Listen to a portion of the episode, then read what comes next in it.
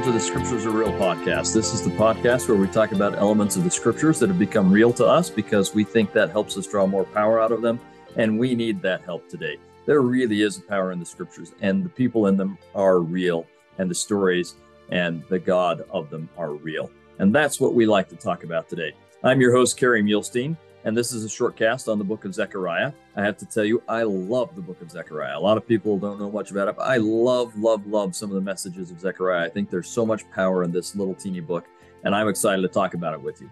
Let me give you just kind of a bullet point preview of what we're going to talk about today. We're going to do just a little bit of background on the book of Zechariah, and then we're going to talk about uh, kind of his his main points. I'm going to help you see uh, kind of a, an overview that will give you a way of approaching the book to see the visions. This book is mostly about visions. And so we'll kind of give you an overview of the visions that will help you kind of work your way through them.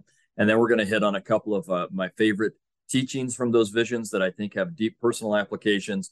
And then we're going to talk about some things that have to do with the first and the second coming of the Savior that are in those visions. Just so much powerful stuff. We really could make this a very, very long podcast, but instead, we're going to uh, make this a short cast and just uh, give you the highlights so that you can jump in and study uh, Zechariah just fine on your own. So let me give you just a, a, little bit of background about Zechariah. It's a short book.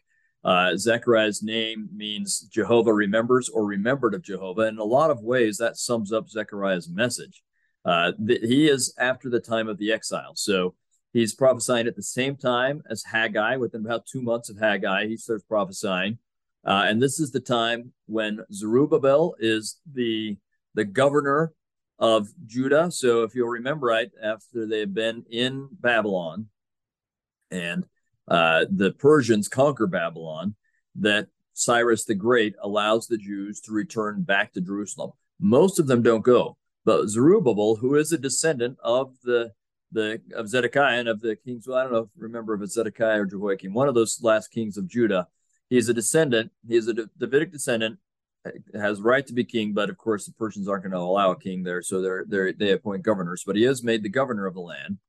And Joshua, who is a descendant of the high priest of that Zadokite line of high priests, uh, so Joshua and Zerubbabel will head this up, and they've gone back to Jerusalem, and they've been there for quite a while, for many years, I think 13, 15 years, something like that and they haven't quite gotten to building the temple yet. And we talked about this in Haggai and my my podcast with uh, Joshua Matson. And I hope you listen to that and you get this idea that they're struggling to get by and they, they're neglecting the temple. So Zechariah is one of the prophets. He's mentioned in the book of Ezra. He is one of the prophets that helps them, probably the major moving force. I think Haggai certainly did some things, but Zechariah has more prophecies and and interacts with the leaders more from what we can tell. So he's one of the major forces behind getting them to actually build the temple. So they've had all these difficulties of the exile, these years in Babylon. And now Zechariah is going to assure his people that are God's people that God remembers them. Hence the name is so perfect. Jehovah remembers, or they're remembered of Jehovah. He remembers them and he wants them to return to him. And he's going to continually offer them opportunity to put the sins of the past behind them and start over or start anew and receive all the blessings he's always wanted to give them through the covenant. If they'll just keep the covenant, he is anxious to bless them. So Zechariah is a very visionary man. And as I, I, spoke about, we're going to look at his visions in just a second. But I first want to just highlight a couple of things right here at the beginning of, of chapter one, Zechariah chapter one. In verse one, we get the time period where it is and, and what's happening. But verse two, the Lord hath been sore displeased with your fathers. Therefore, saying to them, Thus saith the Lord of hosts. And this line, in many ways, sums up. We, we have uh, something akin to this line all over the place in the Old Testament. But in a lot of ways, this sums up what the Old Testament is about. So much so that I have a book that was inspired partially by this line and partially by a line in Malachi, who will uh, be just after this. Uh, and uh, he's the next book we cover. And they say similar things. So this is what he says Thus saith the Lord of hosts, Turn ye unto me, saith the Lord of hosts, and I will turn unto you, saith the Lord of hosts. So that's my, my book's called Return unto me. But uh, that's what he keeps asking. Turn to me so I can turn to you. I'm waiting. I'm begging you. I just want to be with you. I want to bless you. You just need to return to me. Verse 4 Be not as your fathers, unto whom the former prophets have cried, saying, Thus saith the Lord of hosts. So basically saying, Don't be like your fathers, who the prophets kept saying, speaking in my name and they were ignored. He's saying, Instead, turn ye now from your evil ways and from your evil doings. But they did not hear, nor hearken unto me, saith the Lord. Your fathers, where are? And the prophets, do they live forever? And so he's saying, No, they, they don't. It's going to go on to say, He and his statutes live forever. But the major thrust of Zechariah's message is that God remembers his people and he pleads with them, Turn ye unto me, and I will turn unto you. I think that's really powerful stuff.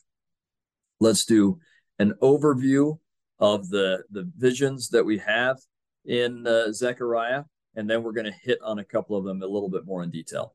So we have visions one through three are really about the glory of Zion.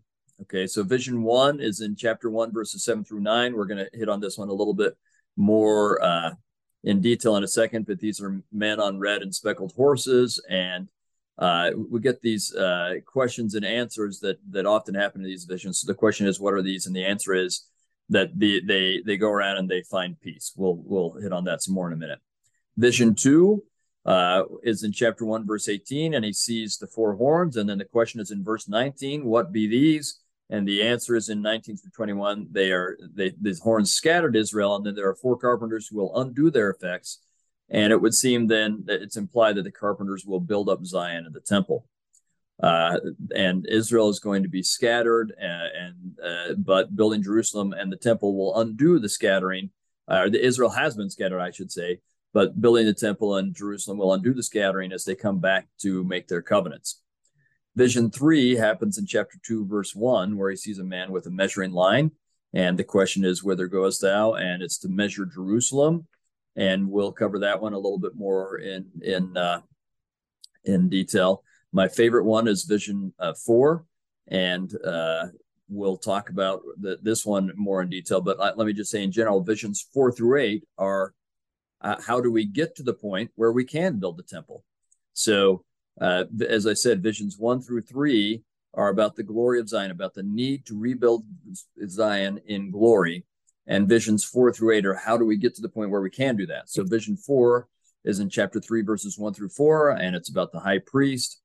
Um, and then we get vision five, which is in chapter four, verses one through three. And he sees a candlestick and a bowl and two olive trees. And he asks in verse four, What are these? And the answer is in verses six through 14 is tied to the temple and and that uh, the temple will be rebuilt and that Israel is a light to the world and Israel is to hold up the light of Christ to all the world. And that light comes from oil or the Holy Ghost. And, and there are two prophets who will supply that oil or bring with them with the Holy Ghost. So a lot of fun things uh, uh, with that. Vision six is in chapter five, verse one, where he sees a flying roll. I remember quoting this uh, before we go toilet papering when I was a youth. But in any case, verse two, uh, we got, oh, hang on. So uh, after he sees the flying roll, which I don't think has anything to do with toilet papering, but anyway, he, he asks, What seest thou? And in verses uh, three through four of chapter five, he says that judgment is represented on the roll and sinners will be cut off. We get vision seven in chapter five, verses five through nine, and it's a woman in a bushel and she's filthy. And verse 10 is the question, Whither does it go? and and verse 11 is the answer to Shinar. That that seems to be Babylon, and we've got a symbol of sin and apostasy, and and so sins have to be taken away.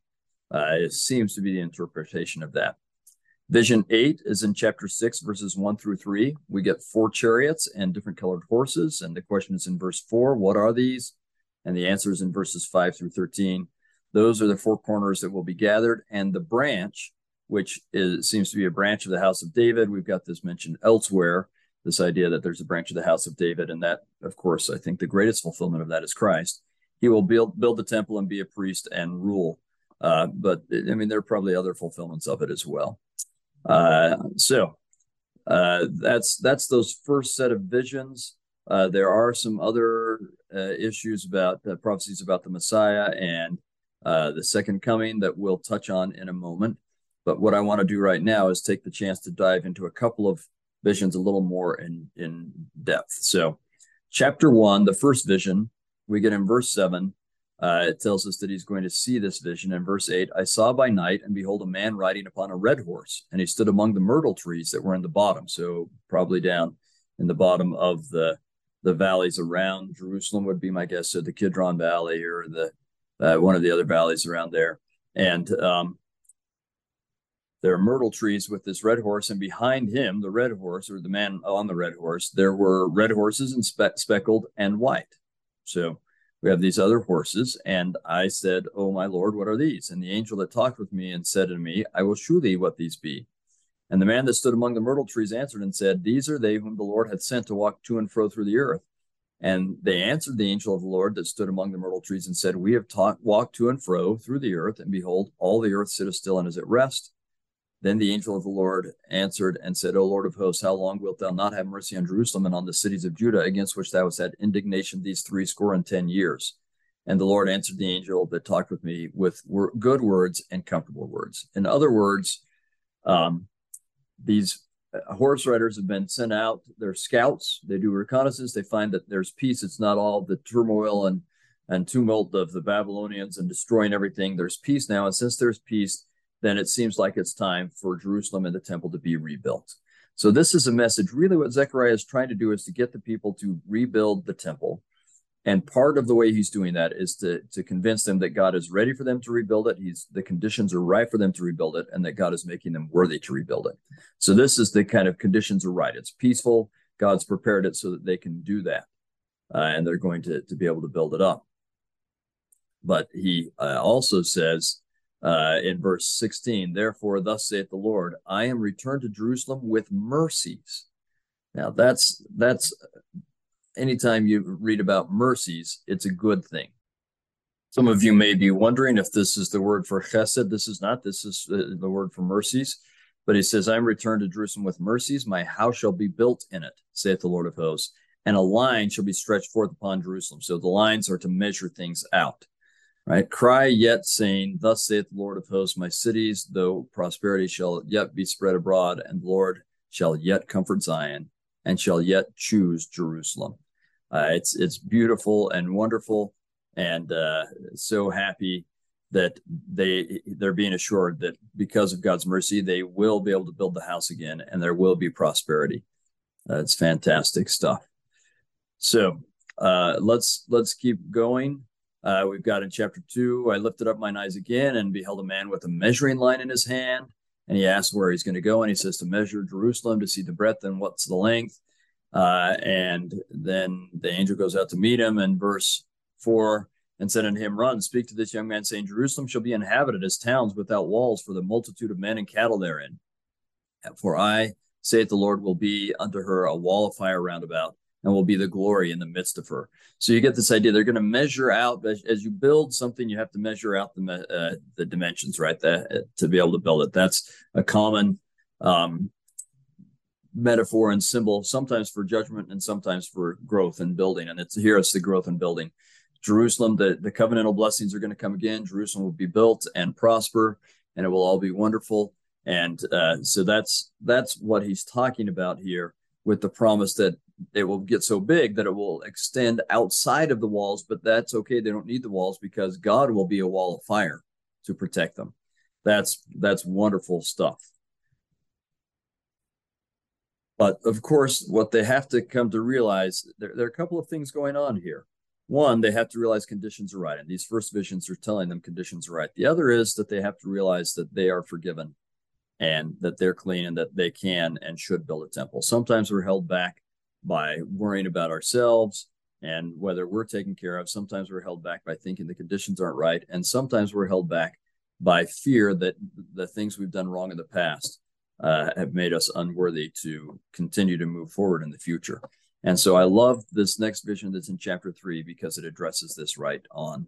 Uh, and it's it's one of my favorite things in all of the Old Testament and all of Scripture verse 1 of chapter 3 and he shewed me joshua the high priest standing before the angel of the lord and satan standing at his right hand to resist him so you, are familiar with the traditional little uh, imagery of an angel on one shoulder and a devil on the other shoulder and they're both whispering in your ears trying to get you to do good and bad and studio c is taking this like to, to insane heights but anyway but that's this that imagery comes from this vision where there's an angel standing on one side and satan on the other side Verse 2 And the Lord said unto Satan, The Lord rebuke thee, O Satan. Even the Lord that hath chosen Jerusalem rebuke thee. Is not this a brand plucked out of the fire? So he's saying, Satan, you have to leave.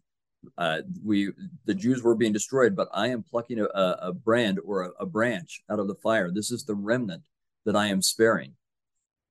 Verse 3 Now Joshua was clothed with filthy garments and stood before the angel. Don't we all feel that way sometimes that we've done things that make it so that we are standing before God and his angels in filthy garments, that we're covered in filth? And th- that's a feeling none of us enjoy. Verse 4 And he answered and spake unto those that stood before him, saying, Take away the filthy garments from him. Just that's beautiful. Take away the filthy garments from him. And unto him, meaning Joshua, he said, Behold, I have caused thine iniquity to pass from thee, and I will clothe thee with a change of raiment. That's so incredible to me. Yes, they were in filthiness. They were wicked as could be. We've talked about how wicked they were in other podcasts. But now God is going to take the filthiness away and cause the iniquity to pass from him and us and clothe thee in, in beautiful, clean garments or raiments. And remember that the Hebrew word we transfer, translate as atonement, kippur, means to cover. There's some real symbolism behind being wrapped in the robes of righteousness or in clean garments. Uh, and we have this symbolism in our temple today. Let's not forget that. That's very important to think of that symbolism and being uh, covered in ordinances of the priesthood uh, that clothe us with power and holiness and take away our filth. The filth is washed away, and instead we're, we're anointed and filled with holy, clean garments. It's wonderful. So again, behold, I've caused thine iniquity to pass from thee, and I will clothe thee with a change of raiment. And verse 5 and I said, Let them set a fair mitre upon his head. So they set a fair mitre upon his head. A mitre is, if, I mean, it, we're talking about Joshua the high priest. So we're talking about the, the priestly garments, and it's the priestly garments that have become filthy, but now they're going to be clothed. And he was covered with a, a specific kind of hat that they wore, like a cap that they wore that was part of the priestly garments. And this cap was symbolic, in, uh, uh, maybe of many things, but certainly of a crown. A mitre is like the, the cap or the crown.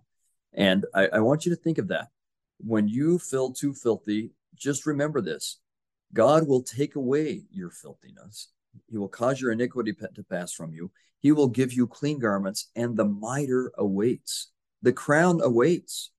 God wants not just to cleanse you, but to give you the crown and to make you all that you ever thought you could be, and so much more as you become a king or a queen.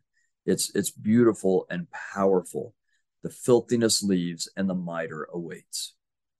And the angel of the Lord protested unto Joshua, saying, Thus saith the Lord of hosts, if thou wilt walk in my ways, and if thou wilt keep my charge, so in other words, keep the covenant, then thou shalt also judge my house, and shalt also keep my courts, and I will give thee places to walk among these that stand by. He's telling Joshua, I can cleanse you so that you can run my temple and that will give everyone else a chance to also be cleansed and and clothed in royal garments. Verse 8 hear now o joshua the high priest thou and thy fellows that sit before thee for they are men wondered at for behold i will bring forth my servant the branch.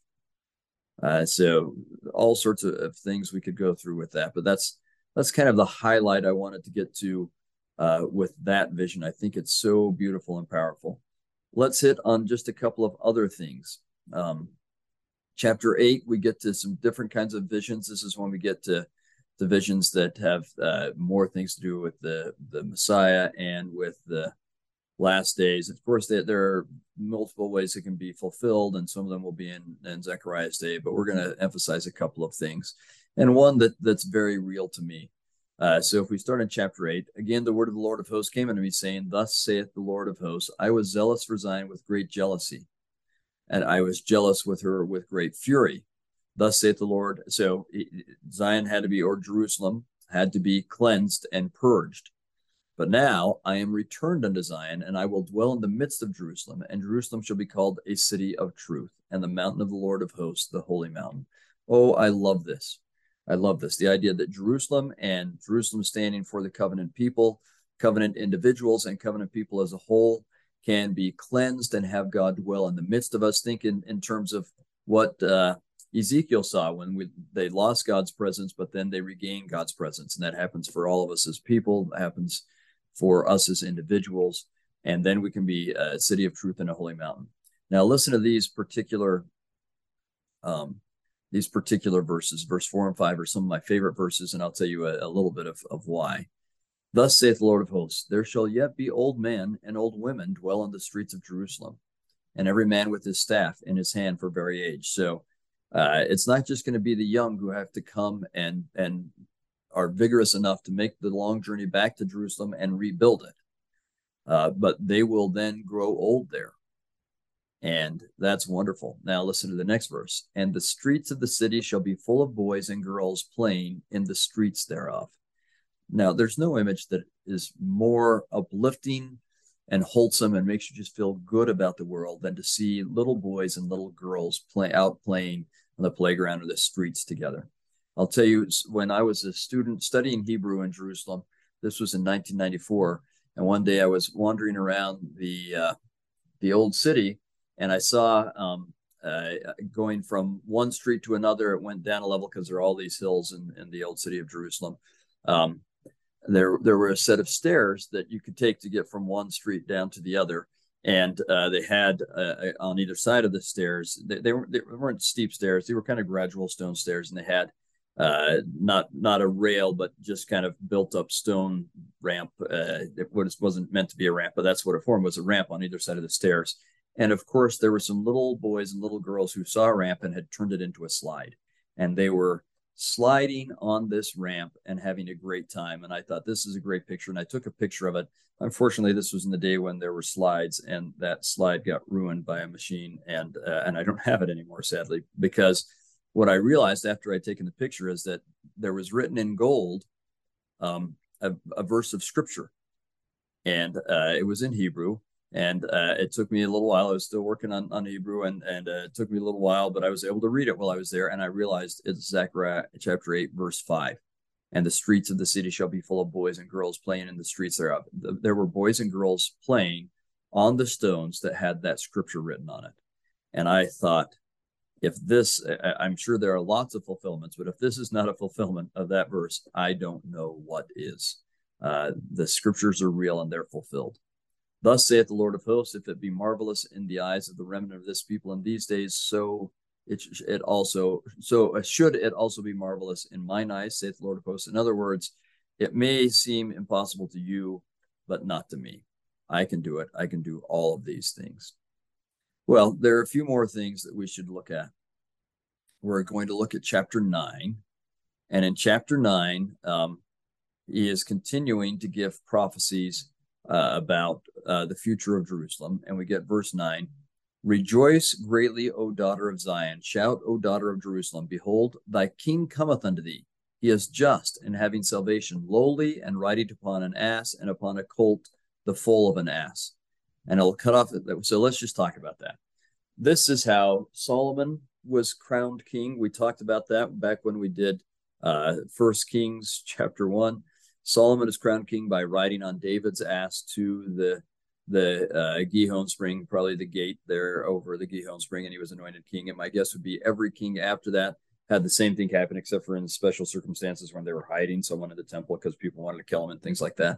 My guess would be that every king rode an ass to that gate and was crowned kings.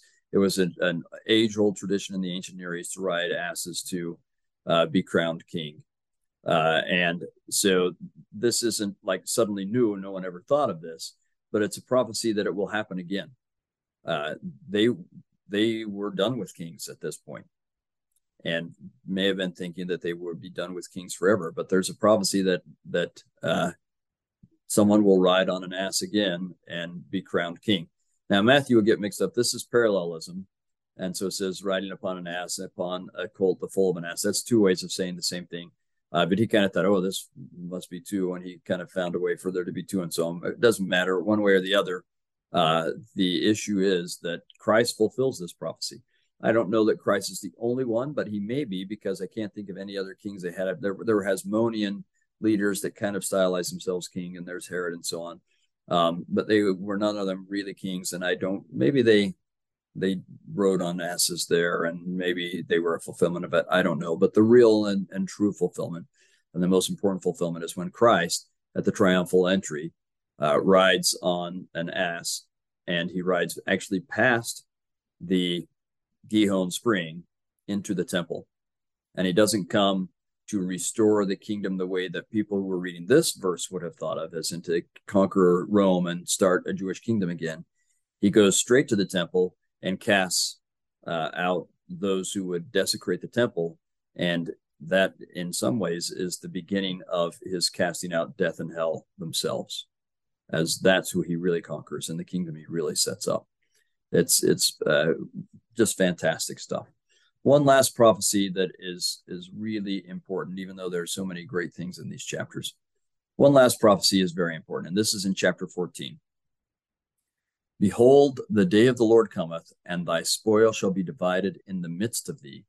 For i will gather all nations against jerusalem to battle and the city shall be taken and the houses rifled and the women ravished. So this is not a happy prophecy. This is saying that there is another destruction that's going to come on jerusalem. Uh, there's going to be this terrible battle, and uh, they're they're going to be losing Jerusalem, and uh, all sorts of bad stuff will happen. Now, in some ways, this this is fulfilled with what the Romans do. Um, and the residue of the people shall not be cut off from the city. Then shall the Lord go forth and fight against those nations. So this part certainly is not fulfilled in the Roman era uh, the Romans destroyed them, and God didn't fight for them there. They they that destruction was what God was allowing to happen. Then, so again, verse three. Then shall the Lord go forth and fight against those nations, as when he fought in the day of battle. And his feet shall stand in that day upon the Mount of Olives, which is before Jerusalem on the east. And the Mount of Olives shall cleave in the midst thereof toward the east and towards the west. And there shall be a great valley, and half of the mountain shall remove towards the north, and half of it towards the south. So there's going to be some fission that happens in the Mount of Olives where it starts in a center point and, and it starts to work. You know how cracks go, they go both directions, so to the east and to the west. So it's going east west. Now, there is a natural kind of uh, rift in the, the whole big Mount of Olives, big enough that they kind of named them two different mounts. The whole thing is Mount of Olives, but the northern half is called Mount Scopus. That's where uh, the Hebrew University is, and actually the Jerusalem Center is on the very southern edge of that northern half. And then you've got like the the uh, the Tower of Ascension and so on. It's on the southern half, which is called the Mount of Olives. It's all part of the Mount of Olives, but you've got it divided into two peaks: the the Mount Scopus and the uh, Mount of Olives. And so there's the little bit of a cleft in in the Mount of Olives right there the Jerusalem Center actually sits right on that cleft. And that seems to me, I mean, I don't know, but if, if the mountain's going to divide in half, that's the most likely place it would happen. So it would split east and west there. And then the mount's going to move to the north and the other to the south, making a big, big valley there.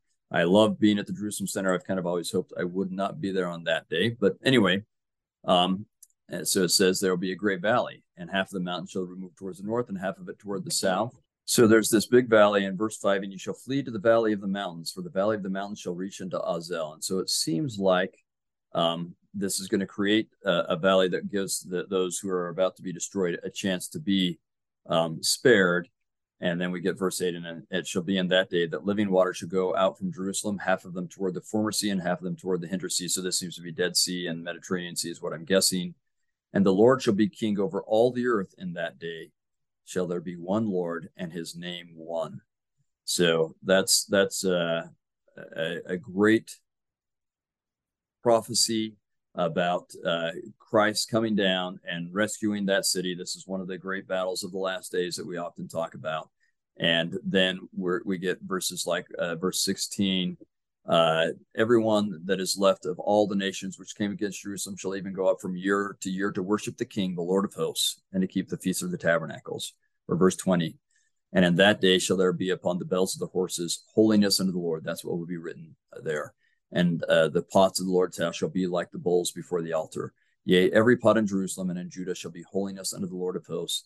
And all they that sacrifice shall come and take of them and seed therein uh, and say, and there shall be no more the Canaanite in the house of the Lord of hosts. Instead, it's all uh, covenant people. This is when the covenant is fulfilled.